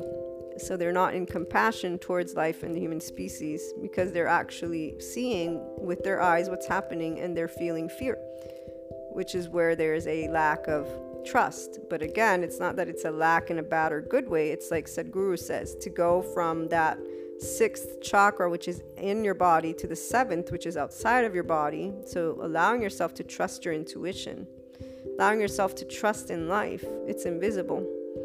That's why the minute I understood blind faith was the minute I said, everything that happens is here because we are being given a choice. And it's a very simple choice. How am I going to treat humanity and life when I'm hurt? not because of you being a slave to anything. I'm actually being given a very specific choice. And I simply contemplated that because my faith is something that has always been deeply felt. But here's where, um, just to expand, it's not something that I've clung onto. And so the part where I've transcended it, those who regularly tune in, you know this there were moments in my life that I actually felt that I was, for example, praying, and it's like, why are you praying? You know that you embrace science to the degree that I embrace it. acknowledging that it's not about a God. It's it's infinite intelligence, infinite consciousness. It's basically one day, you know, our species will be able to have answers maybe to everything. It's it's more of the infinite being and not an entity or one thing. There is not a one reason for anything. There is the unknown, and you choose what you put in there. With this knowledge, in moments where I've prayed for moments where that's my ritual, we all have habits, we all have things that give us comfort and give us a sense of ease so for me, yes, Jesus and God. Again, I was raised Catholic. If I walk into church, I feel safe. I feel at home. Not the, not anything to do with the sermon and the speakers. I feel protected and loved and embraced. Anytime I've had anything to do with spirituality, I'm always feeling that love because the people are in a space of love and faith when it comes to people who are not in that space, what I feel is they're hurt. And therefore, I do not cast a stone. I obviously do my best to disengage from being in it or sharing to the best of my ability support if there's needed or if there's a request. But what I was trying to get at here is in the moment where I was feeling like, why are you doing this? Since you know you're beyond in the way of the practice Right here, I'm presenting to those who are tuning in a very specific format of that consciousness, which is connected to the ego self. It's connected to your human elements, societal labels, and you, your teachings. You're doing societal engagement that minute where you question and you feel guilt. So here, it was guilt because I was doing something, but I'm doing it wrong because I know that there isn't a hand that's going to come down and do anything. That's not what this is. This is the, the part about 5D up till today and recently is very conceptual. I know exactly what it looks like, and it looks no different than what is today. It looks like people knowing more about their nervous system, people knowing more about their ego, humanity doing what they're doing right now, and us going through another time which is right now a shift. We went through the medieval times, enlightenment, industrial, yada yada. Right now we're in this this era. We're allowing and really it's coming and not even allowing. Right now there's a restructuring. There's polarization because there's restructuring. Before there can be balance, there is restructuring. Look at the cycle of life from a cellular level, biology 101, and you will see that when things go through transformation, it breaks down to then come back and it changes quote unquote that that's why the essence of you doesn't change. You are you you get to uncover you and then express you. And that's what you're learning also through today's episode. This option of enlightenment is amazing. It has nothing to do with you being any different than what you were yesterday. The only difference is you being able to have a relationship with your inner world that allows you to navigate life from empowerment with your emotions and your thoughts, and you not reacting with fear. But you choosing the minute that is happening, which will look like anger, frustration again, you getting upset when you're dealing with uncertainty, unknown, unexpected, unwanted, you are being given the opportunity to choose if you want to move into a space of enlightenment or if you want to stay in that adult soul age group, which would be you uh, picking a cause, or the old soul age group, you committing to only one theory, one thought, one religion, one whatever, or being able to say, you know what, yeah, I do have my preference. I chose this place because I have a preference, but I'm also being shared this or shown this. So let me see what I can do with this. And the minute you identify that the challenge, the harder it is, quote unquote, it's not about harder. So the moment when I've had this thing going on with me praying, I'm not, not, I've not stopped praying. FYI, I have my rituals still. Those moments when these feelings of guilt slash shame happened, I knew exactly what was happening. I'm feeling the societal engagement. I am feeling the lack of validation from my very institution, from the very people who call themselves Christians. Because if I went to any of those who are in that specific arena, they would probably kick me out, you know, and who knows, uh, or ridicule me. I have people who do, they do that behind the scenes, of course, because the minute they are in need of support is the minute I get those phone calls. But the people that do understand or know different when they're locking themselves in, thinking that they have these special gifts and that they're higher vibration and yada yada. It's like, no, we're all human. You're not more special. You have what is a physical body, and actually, there's an evolution that's taking place physiologically, you know, and, and, and other pieces of information that, again, I hold and that I share and in the most neutral way possible to say you are a human being. You can have the dreams, the clairs because we are energy in motion. And I lead them to like the holographic principle or the twin photon experiment. And, and I know they're theories, but these are people who are living those experiences of connectedness. And I'm saying here is why you're going through what you're going through, get out of the 4D vibration and state of consciousness, and here's your 5D vibration and state of consciousness. You're human. And you're simply more in tune and uh, sensitive to the ethereal and beyond, so the invisible realm. I know it because I go through it. I'm a person who's still going through it. And no, not everybody gets it, but that's actually, thank goodness, not everybody is going through their ascension through the ethereal realm sensitivity, because otherwise, we got the entire, we would have the entire population suffering of panic attacks and anxiety attacks. And that is where I'm gonna leave that, because this is where I I know, but I can't prove obviously. I know from my lifestyle and the people that I know that are in this space the reason for the impact again, energy in motion. We're cells, we're energy, our environment. It's all connected though to science. Science will be sharing more and more information that will help all of those individuals, like I and my friends, to be in a better space when it comes to our our situation. Those who are not, they go through hell as well, but theirs looks very different it is in the day-to-day life that things take place and, and that's why i've identified there's even here twos. Why are there twos? Well, let's think of the part about masculine and feminine energy, the part of the left and right brain, and the part of duality exists so that you may experience consciousness. If consciousness did not break up into more than one, you would be one, and that means you'd be dead. You would not be alive, as again Sadhguru points out. Karma weighs you down, allows you to stay in the body. So we'll leave that one there and move to finish this uh, list of the difference that your body makes in the world with the vibration. So one individual at peace, so at 600 is peace, counterbalances 10 million individuals below level 200. One individual at 500, which is love, counterbalances 750,000 individuals below level 200. One individual at level 400 logic counterbalances 400,000 individuals below level 200. One individual at level 300 neutrality counterbalances 90,000 individuals below level 200. And 12 individuals at level 700 enlightenment equals one avatar at 1000. I don't know what that is because I haven't read the book yet, but that's what you need to know about that. And then to keep moving forward with the other element of when you're being given the option of enlightenment thanks to moments of choice in dealing with emotional reactions.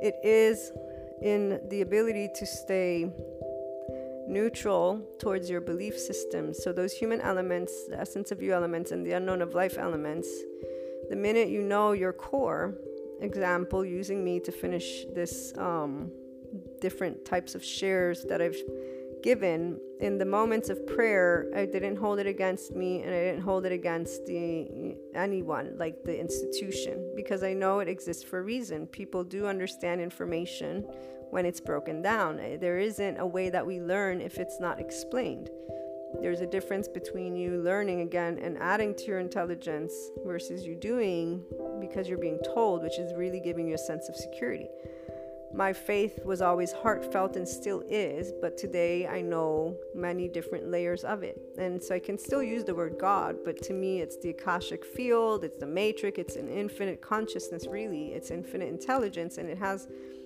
A, it has an in-depth knowledge that obviously I don't expect personally to achieve entirely. But hey, you know, I'm still living and there's plenty of time. But what I'm trying to say, that's not even where I'm, I'm headed. I enjoy every day.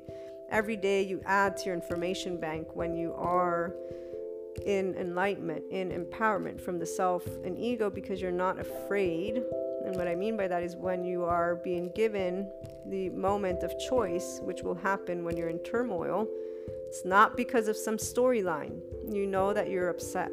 You're, you're allowing yourself to be a mature human being, an adult, an actual adult. And physiologically, it means you're regulating you in a moment where you are not regulated, in a moment where the self, so your brain's wiring, is reacting, your nervous system's reacting emotionally. I got angry. That's me not regulated and immature. I'm, I'm getting angry. There's a way they can break it down mechanically. You're not only a machine, though, but this is the explanation to your emotions. So, while others, again, they have a specific viewpoint of that and they're going to use that, that's where they're at. So, I knew I'm feeling shame and guilt because an institution taught me what I'm supposed to believe and not believe. And I've gone beyond every single one of these. I get pointed this out consistently. Every time my younger sister wants to say, You're not a Catholic, you're not a Christian, you should stop saying that. As every time I'm met with societal stereotypes, sti- stigmas, and yada yada, which is where I simply allow her to know I understand what you're saying, but this is where my heart is. So thank you for letting me know what you think and how I should organize. But I'm here. Let's agree to disagree. And so, the moment you can stop living life with society's labels in mind, but you stop not because you're rebelling against the system that you're judging. Because I'm the first to the minute I realized the system that I thought was leading me to be a good human being. And see, here's my child who chose to see that because they were breaking things down as good and bad, right and wrong. And I chose to consistently do what was good the minute I realized that this was an entire facade was the minute my heart broke and I said seriously, okay, well, as a teenager I learned not to pay attention to any human being whatsoever because of the level of inconsistencies of egos. But the system that I thought was actually grounded in presenting to people good is actually equally in ego and inconsistent. But the difference is you actually rule over people and that's where my i just you know i have a completely different vision because what was supposed to stand for unconditional love does not. But my ability to understand why it existed it came forth in time and the nervous system's breakdown helped me to understand exactly why people stay in a shame cycle guilt cycle are not able to actually be themselves. And it has nothing to do with you going wild and, and disrupting society, which is one of the excuses that people hold, especially when I present to them certain certain ways of being able to look at life. There are people that are like, no, you can't say that because this person, that person, this law, that law, and they'll literally say you're you're saying something, but you're not an expert. And I'll say, yeah, I'm not, but I'm a human and I thought it and I'm going to say it. So, you know, you can go and, you know, keep living your life according to the boxes. I'm living my life outside the box while acknowledging that there is a box, but I don't fit in it. And here's where, again, a person will say, ah, you just want to feel special. My, my younger sister presents to me how the Aquarius, one of the particular aspects of the Aquarius is, I'm more special than others. You know, I'm unique, yada, yada. And I'm like, I don't feel that way. I actually feel that I'm human. I just don't choose to label myself. And the minute you're presenting that is the minute again another will try to label you unless they're empowered. When I've talked to my empowered peeps, they will never try to label me. They will say, Yeah, you know what? I, I don't understand why people can't just allow you to speak how you, and they're in their element because they're definitely navigating that 5D space. They understand they coexist. They understand that they are a human who has something that can be broken down and organized, but they're not just that. Because the heart of them is felt, it's yours. Nobody can tell you what you feel. And that's where they claim their ownership. And that's why they're self empowered. And so the ability to choose enlightenment is easier, doesn't mean they choose it. Because again, you're presented that opportunity. The option of enlightenment is presented and given to you in a moment where you're going to choose Are you going to stay in this hurt? Are you going to sit upset? Or are you going to use your prefrontal cortex, your third eye, and evaluate from your crown chakra, your left and right brain, your masculine and feminine energy, your masculine and feminine right brain and left brain stuff, all the ways people like to feel, and allow yourself to know hey, guess what? As an infant, by 10, 12 months, you have a default network. Excuse me, my voice. And you're going to begin utilizing it by your seven years old. And then you're going to begin labeling yourself according to the names that you're given by the adults and people around you. And then at a certain point, which is usually your teenage years, you're going to start thinking, oh, I'm going to choose who I am. And you're really going to start looking to your peers. And it's the minute that happens that you're going to be given your first choices consciously because you still learn as a child. I remember learning from things as a child, but I remember consciously choosing I will never ever listen to any other person again, and I don't care who it is, but that's where it's not going to happen. I will make my mistakes and I'll fall down and get up all on my own, and it'll be great because I'll have done it with my own choosing. And you cannot lead yourself wrong because you trust in your heart. The deep trust, so to be able to go from that sixth, that third eye to your crown chakra, the seventh, which is in that outside of the body, so in the space, the trust in yourself is what matters. But before you get there, you have a lot of different other things you trust. So the people who are in their conspiracy theories, I understand why they are where they are because I actually have read about it and I can connect the data points because I'm not looking at the way they're connecting their data points as ridiculous. I'm actually trying to understand uh, okay, okay, okay. How can I understand it? Because when you allow yourself to be in a place where the ego self has fear, and then you allow yourself to acknowledge these people are reading and or getting their information from these ego spiritual and or ego mind leaders, and oh, they're watching this and here. When you go and grab all the pieces, you'll always be able to understand what another person is actually thinking and feeling because the feeling is a core they're in a space of fear. That's it. If you're empowered, you're not in fear. If you're empowered, you're going to be able to talk about things, not argue about them. It means you're not going to look at something as one law. You're going to be an independent thinker. Doesn't mean you're enlightened. It only means you're an independent thinker, which will mean you're empowered in a way that doesn't acknowledge, though, when your ego is getting upset, that you can do something to be even more of you but that's where those different soul age groups they have their reasons so every time you're presented again with that uh, what gets your stuff fired up is the minute you're being given the option to go to enlightenment.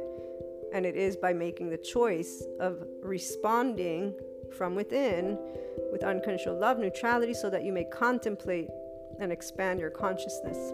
It'll be you expanding the way you think and it'll be you working with a feeling that says, I don't have to be upset. So when I was praying, I was saying, I don't have to stop praying. I don't have to feel guilty. I don't have to feel any of these things.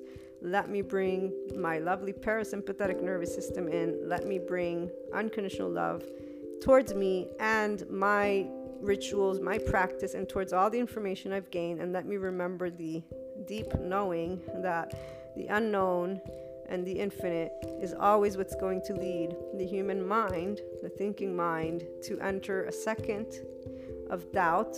For when darkness is present, there is only darkness and there is not known. And so it is a natural response for I'm doing something that is different and disengaged from everything that I've been taught. And so it is not in societal engagement, it is not in any place, it is not visible to my eyes in any way, shape, or form. And in fact, in that very moment, not even what I wanted was visible and it was clearly not going to come to fruition. Like, there's no doubt about it. and it was in that very moment that somebody else, and I have met people like that, they completely lose their faith in everything, in, in their faith, in themselves, and in life. And it is that moment that instead of allowing enlightenment to take place, what they do is allow the wound. And now their world has become tainted with this veil that will become a veil of um, stagnant energy, reliving and really just living life in the absence of effort for there's no reason because they are staying at that point in a space of helplessness and or really apathy comes forth because there wasn't the element that they wanted and, and, and right now i'm getting specific because it's people from a place of faith and belief that when things don't go the way they think or want they will how can i put it? it's not about succumbing but this is where you're being given the choice again you have the option to achieve enlightenment or if that doesn't happen, the wound takes over. It's not that you choose that, it's that there's the hurt. And instead of resolving it with faith, with more belief, with more trust in life and you, so saying, you know what, I'm really deep and down in the in the gutters, but I know that I'm not dying. This is why those who are more in this space are those who have been through certain very big emotional things and they've come out of it and, and so they know you know you, you don't die but there's a level of compassion and understanding that is beyond the person who is empowered. They actually will understand why people are hurt and, and they won't judge it as weak or strong. They won't think of things in a way that says i know how you can be better. They will actually acknowledge that that's the path the person's on. And that they can be in a space of faith, of trust, but it's all about them trusting in themselves. Because that's the minute that you have gone beyond a belief that is what gives you strength and support in those unknown elements of life. But you've also allowed yourself to create a relationship with the unknown, uncertainty, unwanted, unexpected that is neutral. And so you don't judge life as being something that takes away from you or gives you. You become completely empowered. And, and here's that 5D space again of I know that things aren't always going to be exactly what I want. I don't need to surrender and wait for the hand of, you know, the magical whatever to come through. I'm here doing it. I'm here manifesting. I'm here working with my emotions. I'm here living day to day life. And, and while some will say there's nothing special about that, because they'll say that's just everyday life. This is when I say, yeah, that is. But it feels very different when you're able to do this the minute something slaps you really hard, which is the minute most people who are in the average will cling on to what was their support and still is their support which can be family, friends, thought processes, storylines, you feeling unworthy, you feeling worthy. It can be anything and the above. It is the minute you're actually in none of these where you're evaluating, I'm feeling shitty right now.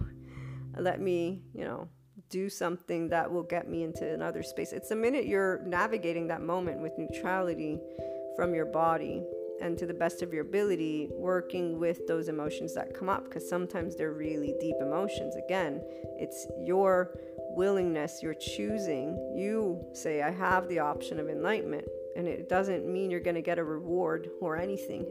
This is why people that do the manifestation they are in a specific soul age group when they are achieving what they want. I can always tell again i'm speaking to those who want to take the option of enlightenment when those moments of choice come into place. So it is going to be that moment that you get slapped, not easy. And like Sadhguru says, those who are enlightened and or choose enlightenment, it's a choice. Enlightenment is a choice, and everybody has the equal opportunity of choosing it. So before we go, I wanted to read to you the inner growth word of the day. Option, an act of choosing, the power or right to choose. Something that may be chosen. This is from Merriam Webster Dictionary. When evaluating an option, what makes it stand out the most is what you want to explore first. When you have a choice, that is having an option. Option and inner growth. A closer look at the options you consider when making certain types of decisions can bring about inner growth as you explore the depths of how you consider options and why they are actually choices that you bring into the equation in the first place. And what I always try to get at with anything connecting to the inner growth journey for you guys is what does your heart really want? The option of enlightenment, some people will look at it because they want to be, that's where their ego is looking for validation. What I'm presenting to you is not that. I'm presenting to you, you're going to be given the option of enlightenment the moment when a choice comes up that is what you do not want. It's not when things are rosy that enlightenment is that option. It's actually the opposite, and it is not because you have to struggle. It is because your very consciousness, your very being, is being triggered. And the trigger equals your emotional response, your natural way of the body defending itself, which is going to be connected to your identity your ego, yourself, the way your brain thinks things through at this point, because now you're already thinking and feeling all in one, and it's an option to choose enlightenment, but it will be about you expanding your consciousness, which means leaving the evaluation in duality, and like Eckhart Tolle presents, knowing, yeah, you know what, I don't have a preference, but I know I really do. I know that I know more than uh, about, you know, like God but I still want to pray. It still makes me feel safe. I still do it for reasons that are involved ritual, habit, yada, yada, yada. It is when you're coexisting and you're not giving yourself crap about it. That's why you're emotionally mature because you're not saying, oh, I'm weak, oh, I'm strong. You're not saying, oh, society's weak, society's strong. You're saying, you know what? I have fear. We all do. It's actually natural. it is the element that grabs my attention and allows me to contemplate if I choose to do so, or it allows me to stay in suffering or getting by or going to flow and then suffering again. You know, I was reading something about the whole dark night of the soul, and, and I'm like, dude, man, you know, I get it. I get what this information is helping, but oh my gosh, does it keep people stuck in this cycle? I do not use those terms personally. And if anything, I'd rather use the psychological and neuroscientific terms for when a person is going through deep distress. And that is when you feel unworthy, shame, or guilt, the ego self of you is involved. And there are experiences that you've been through. And that's okay.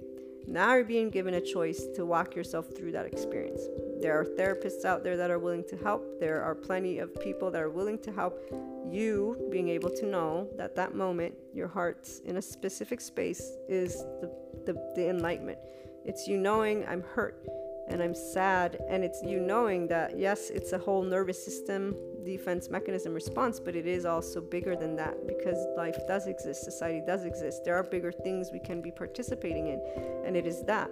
It is your focus on, you know what? It's okay to be sad. It's not weak or strong. It's you creating a relationship with your emotional self, your consciousness from within you, and then pursuing inner growth. That's why it's that mindset and lifestyle approach that I hope to keep on, you know, sharing more and more in different ways, especially as we gain the new information with the defense mechanism, because I know that the breakdown will help everybody to keep doing what you're doing. And you have a support out there that will always be there for you, and it's only going to get better. The mental health spectrum will get better. People will be more understanding because they already are, and knowing that humanity isn't evil or wicked at heart, but that there's fear is what this science is going to keep showing. The polarization at this moment is also something that those who are enlightened understand. And I know because I see them every day trying to bring the world together. So let us contribute to that too. Let us help others understand the option of enlightenment the human way, and that is you're given the choice the moment you're in hurt to choose a different way to talk about your feelings with yourself, and then that will mean you can talk about it in a different way with others because you're actually tending to that default network, to that initial reaction, and saying it's okay. Even saying I'm upset right now, so I'm going to be venting or whatever. It's not about telling another to shush or not, it's actually a collaboration of emotional communication, personal development, you know, let's label it what we want, but it's us being able to come together and get to a sweet spot to the best of our ability while we can agree to disagree. So, looking forward to hearing your thoughts and experiences on the topic. Calling in on Anchor, leave a voice message, and you can also always email me. You find the email in the About section on the blog, luna12780.com, and on the website, inspiringhumanpotential.com. Have a great day, sending you all lots of love, hugs, and smiles.